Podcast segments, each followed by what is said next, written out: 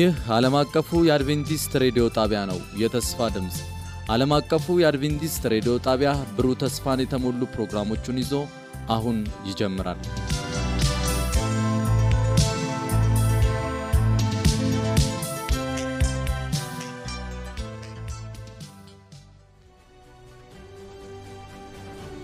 ከአሸናፊዎች በላይ የመነቃቃትና የመለወጥ የወንጌል ጥረት ፕሮግራም ለመጪው አንድ ወር በተከታታይ ከጠዋቱ 12 ሰዓት ተኩል እስከ አንድ ሰዓት በየምሽቱ ከሁለት ሰዓት እስከ ሁለት ሰዓት ተኩል ይተላለፋል። ይህን ዝግጅት በቤተሰብ በቤተ ክርስቲያንና በጎረቤት በመሰባሰብ በመስማት መነቃቃትና ተሃድሶ እንዲሆንላችሁ በተጨማሪም አዳዲስ ነፍሳትን በማደም ጌታን እንዲቀበሉ በማድረግ ሁላችሁም ትባረኩ ዘንድ እናድማችኋለን። ለሚኖራችሁ ጥያቄና አስተያየት በመልእክት ሳጥን ቁጥር 145 በስልክ ቁጥር 0910 82 81 82 ብትደውሉልን ልናስተናግዳችሁ ዝግጁ ነን።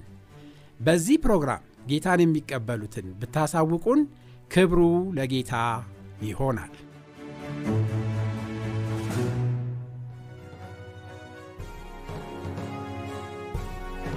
በዚህ ስፍራ የተገኛችሁ የእግዚአብሔር ወገኖች እንዲሁም ደግሞ በየቤታችሁ ይህን ፕሮግራም ለመከታተል በናፍቆት ስትጠባበቁ የነበራችሁ ወገኖቻችን ሁላችሁንም ሰላም ማለት ወዳለው በጌታ በኢየሱስ ክርስቶስ ስም ሰላም ለእናንተ ይሁን። ይህንን እድል የሰጠን እግዚአብሔር የተመሰገነ ይሁን። ተከታታይ ቀናት በዚህ ስፍራ እንደዚህ አይነት መንፈሳዊ አገልግሎት ይኖረናል። የምሽቱን ቃል እንካፈላለን። የዚህን ምሽት ቃል የሚያካፍሉን ፓስተር ተመስገን ይሆናሉ። ፓስተር ተመስገን በቤተ ክርስቲያናችን የተለያዩ ዘርፍ አገልግሎቶችን በኃላፊነት የሚያገለግሉ ናቸው። እሳቸው የሚኒስቴሪያልና የመሳሰሉ የአገልግሎት ዘርፎችን ይዘው የሚያገለግሉ ናቸው። እሳቸው ያገለግሉናል። የሚያገለግሉን ርዕሳችን እዚህ ጋር እንደምታዩት ከአሸናፊዎች በላይ የሚለው ይሆናል። ይሄ በሐዋርያው ጳውሎስ የተነገረ ክፍል ነው። በሮሜ ስምንት ላይ እናገኘዋለን። ከአሸናፊዎች እንበልጣለን ይላል እና በዚህ ርዕስ ላይ እንካፈላለን። የመደምደሚያውን ጸሎት እሳቸው ያደርጉልና በዚህ አይነት ፕሮግራማችን እንደመድማለን። በዚህ ሁሉ የእግዚአብሔር ጸጋ የእግዚአብሔር መንፈስ ከሁላችን ጋር ይሁን ማለት ወዳለው። ሌሎችም ወደዚህ በየምሽቱ እየመጡ ይህንን ፕሮግራም እንዲካፈሉ ማደም አንርሳ ማለት ወዳለው። ጌታ ይባርካ። ሐሰተኞች ክርስቶሶች፣ ሐሰተኞች መሲሆች ሐሰተኞች ነቢያቶች ይመጣሉ፣ ብዙዎችን ያስታሉ ብሎ በእኛ ሀገርስ በአህጉራችንስ እነዚህ የሉም? በየቦታው ዛሬማ እንደ አሸን ፈልተዋል። በየስፍራው እኔ ከሌ ነኝ፣ እኔ ነቢይ ነኝ፣ እኔ የክርስቶስ ተወካይ ነኝ፣ እኔ የእግዚአብሔር ሰው ነኝ፣ እኔ እንደዚህ ነኝ እያሉ የእግዚአብሔርን ሕዝብ የሚያሳስቱ ብዙዎች አሉ። አንዳንዱ ሰዎችን በመግፋት አንዳንዱ በእነሱ ላይ በመተንፈስ አንዳንዱ በካራቴ ሰዎችን እያታለለ ነው ያለ። በጣም የሚያሳዝነው ግን ህዝባችን በምድራችን ላይ ያሉ በክርስቶስ ስምም የሚጠሩ ሌላም መዳንም የሚፈልጉ ሰዎች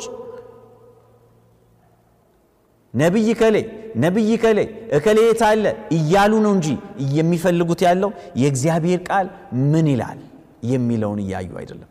ትልቁ ስህተት ይሄ ነው ወገኖች። ከእነርሱ ለማምለጥ አንድና ወሳኝ ብቸኛ መንገድ ቢኖር የእግዚአብሔርን ቃል መከተል ነው። የእግዚአብሔር ቃል ምን ይላል? እንደ እግዚአብሔር ቃል ነው የሚናገሩት?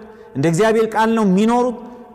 ብሎ በትክክል በጥንቃቄ ማየት ያስፈልጋል። ለዚህ ነው እግዚአብሔር ቀደም ሲል በኢሳይያስ ምዕራፍ 8 ቁጥር 20 ላይ እንደ ሕግና እንደ ነቢያት ባይናገሩ ነቢያት ነን የሚሉት ሞራ ገላጭ ነን የሚሉት እግዚአብሔር ላከን የሚሉት በሙሉ እንደ ሕግና እንደ ነቢያት እንደዚህ ቃል ባይናገሩ ለምንድን ነው? ብርሃን በእነርሱ ውስጥ ስለሌለ ነው። ከእግዚአብሔር የተቀበሉት ብርሃን የለም። ብርሃን ደግሞ ክርስቶስ ነው። ጨለማ ደግሞ ከዲያብሎስ ነው።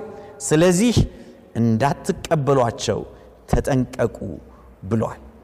የሐሰት ትምህርትን የሚያስተምሩ ብቻ ሳይሆኑ የሐሰት ነቢያት ብቻ ሳይሆኑ የሐሰት ትምህርትንም የሚያስተምሩ ዛሬ በምድራችን እንዳሸን ፈልተዋል። የተሳሳቱ ትምህርቶች፣ ድፍርስ ትምህርቶች፣ የባቢሎን ትምህርቶች፣ እግዚአብሔርን ቃል የሚያናንቁ የእግዚአብሔርን ሕግጋት የሚያናንቁ ትምህርቶች በምድራችን ላይ በዝተዋል። ጥንቆላ በዝተዋል። መናፍስ ጠሪነት በዝተዋል። እኔ እንዲህ ነኝ የሚሉ የተሳሳቱ ትምህርቶችን የሚያስተምሩ በዝተዋል። ከነኚህ ሁሉ መጠበቅ የምንችለው በእግዚአብሔር ቃል መሰረት ከሄድን ብቻ ነው። ጌታ ኢየሱስ አስቀድሞ አስጠንቅቆናል። ተጠንቀቁ፣ እንዳትሳሳቱ ብዙዎችን ያስታሉና ብሎ ተናግሮናል። ወደ ሁለተኛው ነጥብ እሄዳለሁ። የመጀመሪያው ነጥብ ከመጨረሻ ምልክቶች አንዱ በመንፈሳዊ ዓለም የሚታይ ምልክት ነው፣ የሚያሳስቱ የሐሰት ትምህርቶች። ሁለተኛው ግን በፖለቲካው ዓለም የምናያቸው የመጨረሻው ዘመን ምልክቶች ናቸው። ጌታችን ኢየሱስ ክርስቶስ በማቴዎስ ወንጌል ምዕራፍ 24 ከቁጥር 6 እና 7 ላይ እንዲህ ሲል ተናግረዋል። ስለ ጦርነትና ጦርነትን የሚያናፍስ ወሬ ትሰማላችሁ። እነዚህ ነገሮች የግድ መፈጸም አለባቸው። ሆኖም መጨረሻው ገና ስለሆነ በዚህ አትደንግጡ፣ ተጠንቀቁ። ሕዝብ በሕዝብ ላይ መንግሥትም በመንግሥት ላይ ይነሳል። በተለያየ ስፍራም ራብና የመሬት መንቀጥቀጥ ይሆናል ሲል ተናገረ። ጦርና የጦር ወሬ ትሰማላችሁ፣ መንግሥት በመንግሥት ላይ ይነሳል አለ ጌታችን ኢየሱስ። ወገኖቼ ምድራችን በጦርነት የታወቀች ነች። በየዘመኑ ክርስቶስ እንዳለው በሁለተኛው ዓለም ጦርነት ብቻ ከ60 ሚሊዮን ሕዝብ በላይ ነበር ያለቀ። በየዘመኑ ጦርነቶች በየሀገሩ በየአህጉሩ እየተካሄደ ነው ያለው። እየከፋ እየሄደ ነው ደግሞ ዛሬ ስንናገር በአውሮፓ ጦርነት አለ፣ በአፍሪካ ጦርነት አለ፣ በኢስያ ጦርነት አለ። በተለያዩ ቦታዎች ከባድ ጦርነቶች አሉ። ጦርና የጦር ወሬ ትሰማላችሁ አለ ጌታችን ኢየሱስ። እየከፋ መሄዱ ደግሞ ልብ ልንለው የሚገባ ነገር ነው ወገኖቼ። የመጥፎ ዜና ነጋሪ ለመሆን ሳይሆን እንደ እግዚአብሔር ቃል መሰረት ይህ ዓለም እየከፋች ነው እንጂ የምትሄደው እየተሻለች አትሄድም። በፍጹም ያንን መጠበቅ የዋህነት ነው። ያንን መጠበቅ የእግዚአብሔርን ቃል አለመረዳት ነው። ዛሬ የኒውክሌር ቦምብ በተለያዩ ሀገራት ውስጥ ይገኛል። ዛሬ የኬሚካል መሳሪያዎች፣ የባዮሎጂካል መሳሪያዎች በተለያዩ ሀገራት እጅ ይገኛል። በተለያዩ መሪዎች እጅ ይገኛል። ከፍተኛ ስጋት ነው ያለው።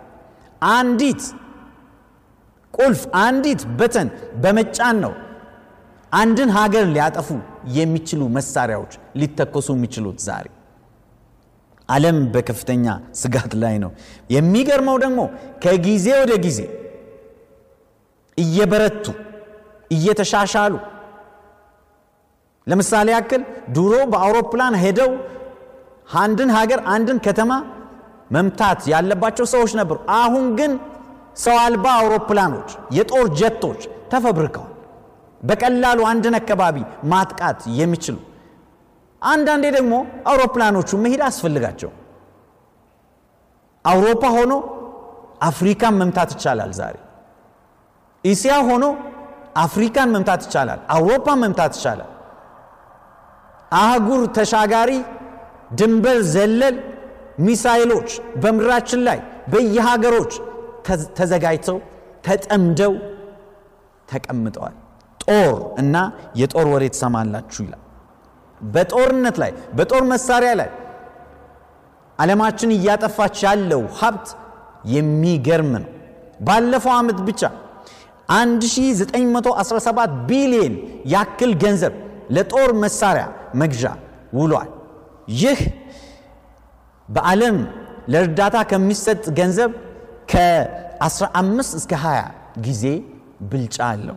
ስለዚህ ጦር ሁል ጊዜ ሀገራት ለጦርነት ነው እየተዘጋጁ ያሉት ለጦርነት። ኢየሱስ ግን በዚህ ሁሉ ውስጥ አይዟችሁ ብሎናል። ልባችሁ አይታወቅ።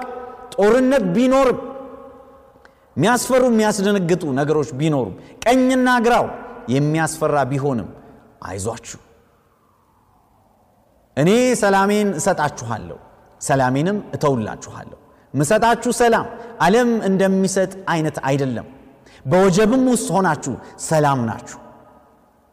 ተስፋ በሚያስቆርጥ ነገር ውስጥም ሆናችሁ ተስፋ አላችሁ ብሎናል።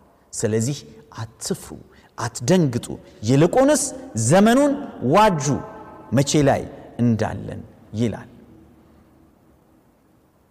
በፖለቲካው ዓለም እንደዚሁም በመንፈሳዊ ዓለም የሚታዩ ምልክቶች የክርስቶስ ኢየሱስ ዳግም ምጻት ደጅ መድረሱን ነው። ወደ ሦስተኛው ነጥብ አልፋለሁ። በተፈጥሮ ውስጥ የሚታዩ የዘመኑ ምልክቶችም አሉ። ጌታ ኢየሱስ በማቴዎስ ወንጌል ምዕራፍ 24 ቁጥር 7 ላይ እንዲህ ሲል ተናግሮ ነበር። ሕዝብ በሕዝብ ላይ መንግሥትም በመንግሥት ላይ ይነሳል ካለ በኋላ በተለያየ ስፍራ ረሃብና የመሬት መንቀጥቀጥ ይሆናል አለ። ረሃብና የመሬት መንቀጥቀጥ በተለያየ ስፍራ ይሆናል አለ። ወገኖቼ ረሃብ ዓለማችን የምትታወቅበት ምልክት ሆኗል። ዛሬ ምድራችን በቂ ምግብ ታመርታለች። ነገር ግን በየዓመቱ 821 ሚሊዮን ሰው ይራባል። ከዘጠኝ ሰው አንድ ሰው በምድራችን ላይ በረሃብ በየዓመቱ ይጠቃል። ከራስ ወዳድነት ብዛት ከሚመረተው ምግብ በሚያስገርም መልኩ አንድ ሶስተኛው ይጣላል። ነገር ግን ብዙዎች በምግብ እጥረት ይሞታሉ። በዓለም ላይ ከሚኖሩት ሕፃናት ከሦስት ሕፃናት አንዱ ሕፃን በምግብ እጥረት ይጠቃል። እንደ ዩኒሴፍ ዘገባ በአንደኛ ደረጃ ተማሪዎች 66 ሚሊዮን የሚሆኑ ተማሪዎች በየዓመቱ በምግብ እጥረት ይጠቃሉ። በሚያሳዝን መልኩ በአህጉራችን አፍሪካ ላይ 23 ሚሊዮኑ ይገኛሉ። ረሃብ በየቦታው በየሀገሩ በዚህ ጊዜ በምንመለከትበት ጊዜ ባለፉት ዘመናት በሀገራችን እንደሆነ ዛሬ የመንን ብንመለከት ከፍተኛ ረሃብ ውስጥ ነው የሚገኙት። ሕፃናት ከረሃብ የተነሳ እየሞቱ ነው የሚገኙት። እናቶች ከረሃብ የተነሳ ልጆቻቸውን ሐኪም ቤት ማድረስ እያቃታቸው ነው። መንግስታት በእነሱ ላይ እየተጣሉ እየተዋጉ፣ እነርሱ ግን በረሃብ እያለቁ ነው ያሉት። በጣም የሚያሳዝን ዘመን ላይ ነው የምንገኘው። የምድር ሙቀት እየጨመረ እየሄደ ነው። የአየር ንብረት እየተዛባ እየሄደ ነው። እነኚህ ሁሉ ደግሞ ለረሃብ ምድራችንን እያጋለጡ ይሄዳሉ። ባለፉት አርባ ዓመታት ውስጥ የሚታረስ መሬት በአንድ ሶስተኛ ቀንሷል። ግማሹ በረሃ ሆኗል፣ ግማሹ ከተማ ሆኗል። ስለዚህ የምግብ እጥረት እየጨመረ ነው እየሄደ ያለው። ምክንያቱም የሰው ብዛት ደግሞ እየጨመረ ነውና። ይህ ነገር እየተሻሻለ የሚሄድ ይመስላችኋል? በፍጹም እየተሻሻለ እየሄደ አይደለም። ከዚህ በፊት ረሃብ በጣም አስቸጋሪ በነበረበት ዘመን አረንጓዴው አብዮት የሚባል እርሻን ሁለቴ ሶስቴ አርሶ ህዝብ እንደፈለገ እንዲበላ ምግብ እንዲትረፈረፍ እናደርጋለን ሲሉ ነበር ሳይንቲስቶች። ነገር ግን እውነታው ከዛ በተቃራኒ ነው። የበለጠ ሰው እየተራበ እየሄደ ነው። የተባበሩት የዓለም መንግስታት ያወጣው መግለጫ እንደሚያሳየው በ2050 የዛሬ 30 ዓመት ወደፊት ማለት ነው ቢያንስ ሁለት ቢሊዮን ሰዎች በየዓመቱ በረሃብ ይጠቃሉ ይላል። ምን ማለት ነው? እየባሰ ይሄዳል። እየተሻለ የሚሄድ ነገር የለም ይላል። ዓለማችን እያረጀች ወደ መጨረሻም እየተቃረበች ነው። ነገር ግን ጌታ ኢየሱስ ይመጣል። ዓለማችን በጦርነትም አይደለም የምጠፋው፣ በረሃብም አይደለም የምጠፋው። ጌታ ኢየሱስ በክብር ሲመጣ የዓለም መጨረሻ ይሆናል። ነገር ግን እነኚህ ምልክቶች ይሆናሉ ሲል ጌታ ኢየሱስ ተናግሮ ነበር። እየሆኑም ነው ያሉት። ቸነፈር ይሆናል አለ። ቸነፈር ማለት በቀላሉ የሚተላለፉ በቀላሉ ግን መቆጣጠር የማይቻሉ በሽታዎች ማለት ነው። ወረርሽኝ፣ ተላላፊ በሽታዎች። የሕክምና እውቀት በምድራችን ላይ በከፍተኛ ሁኔታ አድጓል። ይሁን እንጂ ሰዎች በፍጹም ሊቆጣጠሯቸው የማይችሏቸው በሽታዎች ደግሞ በየጊዜው እንደ አሸን እየፈሉ ነው ያሉት። በአንድ ዘመን ኢቦላ ይወጣል። እሱን ለመቆጣጠር ትግል ላይ እያሉ ከዛ ደግሞ ኤቪያን ፍሉ የሚባለው ይነሳል። ያንን ለመቆጣጠር ሲሞክሩ ደግሞ ይኸው ኮሮና ወይም ኮቪድ-19 ተነሳ። ሌሎችም በሽታዎች አሉ። እንደምታውቁት አሁንም እያየን እንዳለ ነው።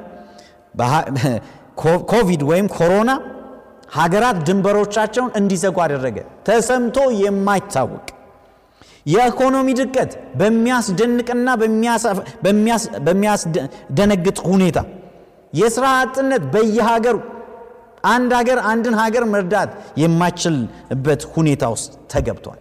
ሁሉም ይፈራል። ምን ሊሆን ይችል ይሆን ብሎ መቼ ይቆማል ብሎ ሁሉም ይሰጋል። ሳይንቲስቶች ደግሞ ዓመትም ሁለት ዓመትም አምስት ዓመትም ሊፈጅበት ይችላል እያሉ እየተነበዩ ነው። ጌታ ኢየሱስ ቀደም ብሎ ተናግሯል። ትምህርት ቤቶች ተዘግተዋል። ዛሬ እኔ ስናገር ዜና ላይ ስሰማ የነበረው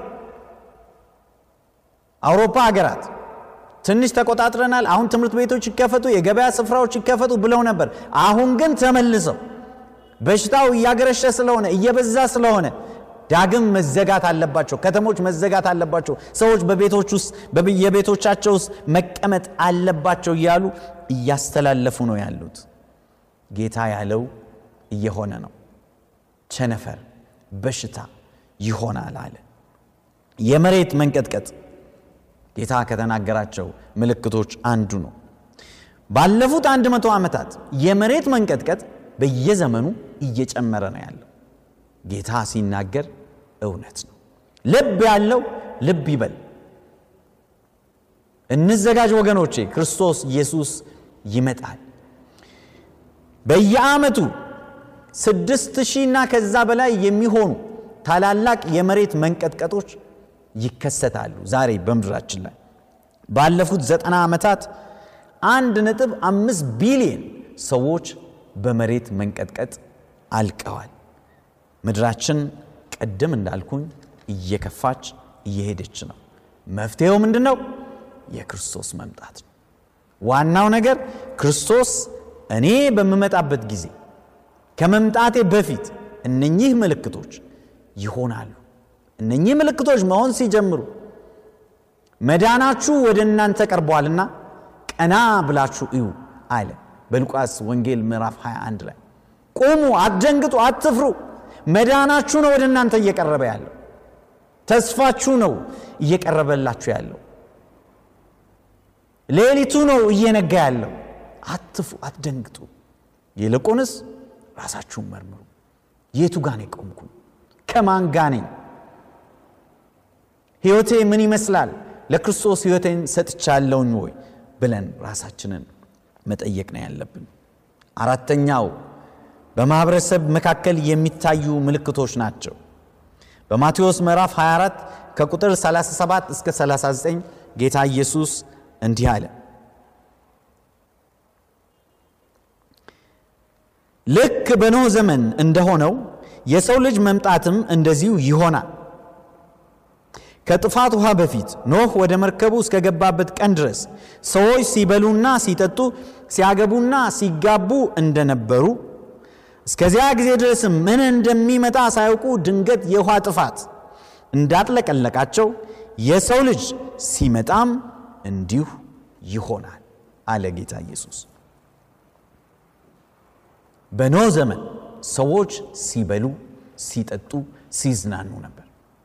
ሁሉም ሰላም ነው ይሉ ነበር። ሁሉም መልካም ነው ይሉ ነበር። ሰው የፈለገውን ያደርጋል። ሰው የፈለገውን ይበላል። ኃጢአት ይሁን ጽድቅ፣ የፈለገውን ይጨቁናል፣ የፈለገውን ይገላል። እግዚአብሔር ከፈቀደ ውጪ የጋብቻ ስነ ስርዓት ያካሂዳል፣ ይዘፍናል፣ ይጨፍራል። ማን አለበት ብሎ ያስባል። መብቴ ነው ይላል። ነገር ግን ጥፋት እየመጣበት እንደነበረ አላወቀም። ብዝበዛ፣ ጭቆና፣ ኃጢአት ነገሰበት በዛ ዘመን። ታዲያ እግዚአብሔር ግን ከሰማይ ይመለከት ነበር። በዘፍጥረት ምዕራፍ 6 ቁጥር 11 እና 12 ላይ የእግዚአብሔር ቃል ሲናገር እንዲህ ይላል። ዘፍጥረት ምዕራፍ 6 ቁጥር 11 እና 12 ምድር በእግዚአብሔር ፊት በክፉ ሥራ ረከሰች፣ በአመፅም ተሞላች። እግዚአብሔር ምድር ምን ያክል በክፉ ሥራ እንደረከሰች አየ። እነሆ ሰው ሁሉ አካሄዱን አበላሽቶ ነበርና ይላል። ሰው ሁሉ በእግዚአብሔር ፊት አካሄዱን አበላሽቶ ነበር። እግዚአብሔርን መፍራት ቀርቶ ነበር። ነገር ግን እግዚአብሔር ያያል። ወገኖቼ ዛሬ በምድራችን ላይ የምናያቸው ማህበራዊ አኗኗሮች፣ ድርጊቶች የሚሰቀጥጡ ናቸው። ጉልበተኛ የሚኖርበት፣ ሴራ የበዛበት፣ እግዚአብሔርን መፍራት የቀረበት፣ ወንድና ወንድ የሚጋባበት፣ ሴትና ሴት የሚጋባበት የሚያሳዝን ዘመን ላይ ልክ እንደ ኖህ ዘመን ልክ እንደ ሎጥ ዘመን። ነገር ግን የእግዚአብሔር ቃል እንዲህ ይላል በኖህ ዘመን እንደሆነው እንዲሁ በሰው ልጅ መምጣት ጊዜ ይሆናል ይበሉ ነበር ይጠጡ ነበር ይዘፍኑ ነበር ይጨፍሩ ነበር። ነገር ግን በፍጹም ሳይዘጋጁ የውሃ ጥፋት አጥለቀለቃቸው። ጌታ ኢየሱስ ሲመጣም ብዙዎች ሰላም ይመስላቸዋል። ለእድገት ይሯሯጣሉ ለቴክኖሎጂ ይሯሯጣሉ የፈለጉትን ያደርጋሉ ሞራል ይወድቃል። ያ ግን የጌታን መምጣት አያስቀረውም አያዘገየውም። በብዙዎች ላይ እንደ ድንገት ይመጣባቸዋል። አንተ አንቺ በድንገት ይመጣብሻል ወይስ ተዘጋጅተሻል? መቼ እንደሚመጣ በፍጹም አይታወቅም። ግን ጌታ ኢየሱስ ይመጣል። ነገር ግን የመምጣቱ ምልክቶች በሚያስገርም መልኩ ልክ ጌታ እንደተናገረው እየተፈጸሙ ነው ያሉት። በመጨረሻም ወንጌል ለዓለም ሁሉ ይሰበካል አለ። ከዚያም መጨረሻው ይመጣል አለ። በማቴዎስ ወንጌል ምዕራፍ 24 ቁጥር 14 ላይ የመጨረሻ ከሁሉም የመጨረሻው ምልክት ጌታ ኢየሱስ ለደቀ መዛሙርቱ ሲመልስ በመጨረሻ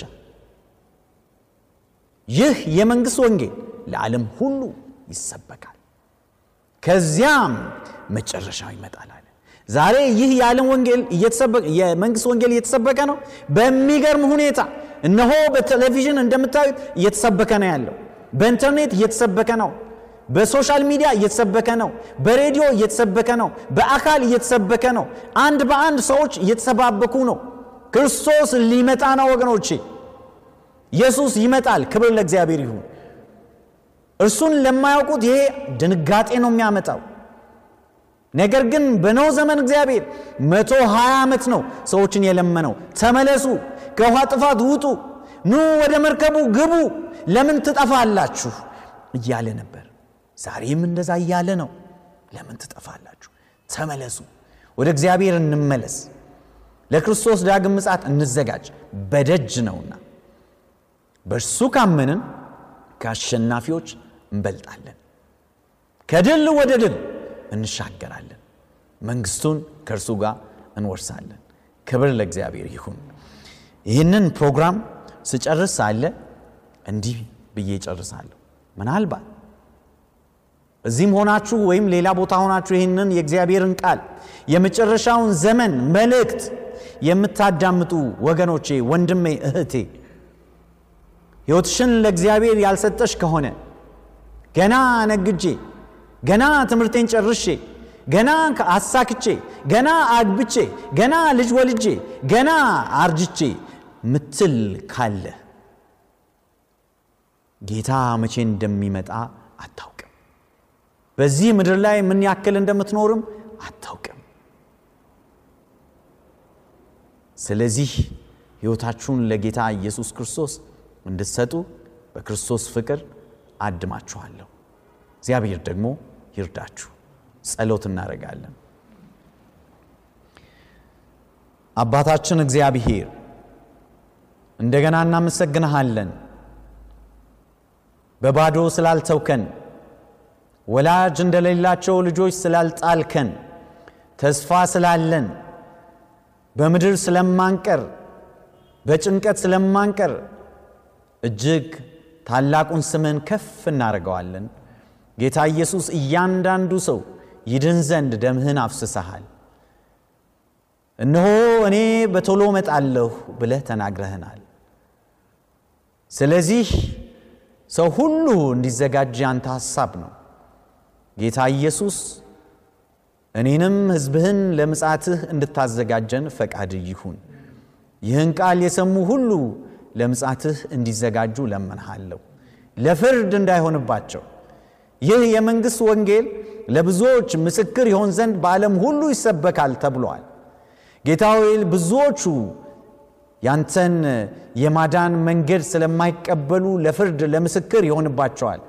ይህንን ቃል የምንሰማ ሁላችን ግን ጌታ ሆይ ለመዳን እንዲሆንልን እለምናሃለሁ። ሕዝባችንን፣ ሀገራችንን አስብልን። ጸጋህን ለሁላችንም አብዛልን፣ ቶሎናልን። በጌታ በኢየሱስ ስም አሜን። እግዚአብሔር ይባርካችሁ።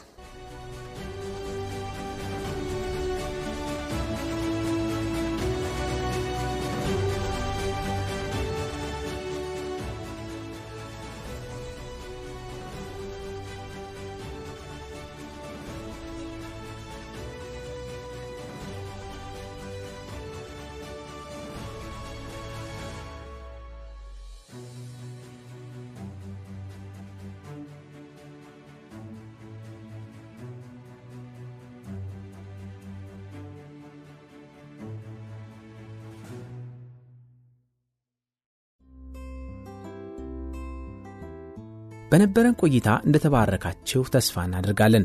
ቀጣዩን ክፍል ይዘን እንደምንቀርብ ቃል እንገባለን።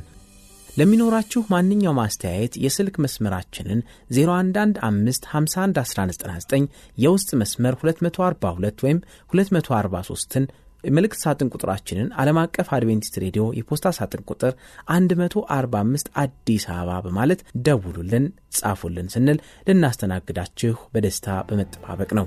ጌታ ኢየሱስ ይባርካችሁ።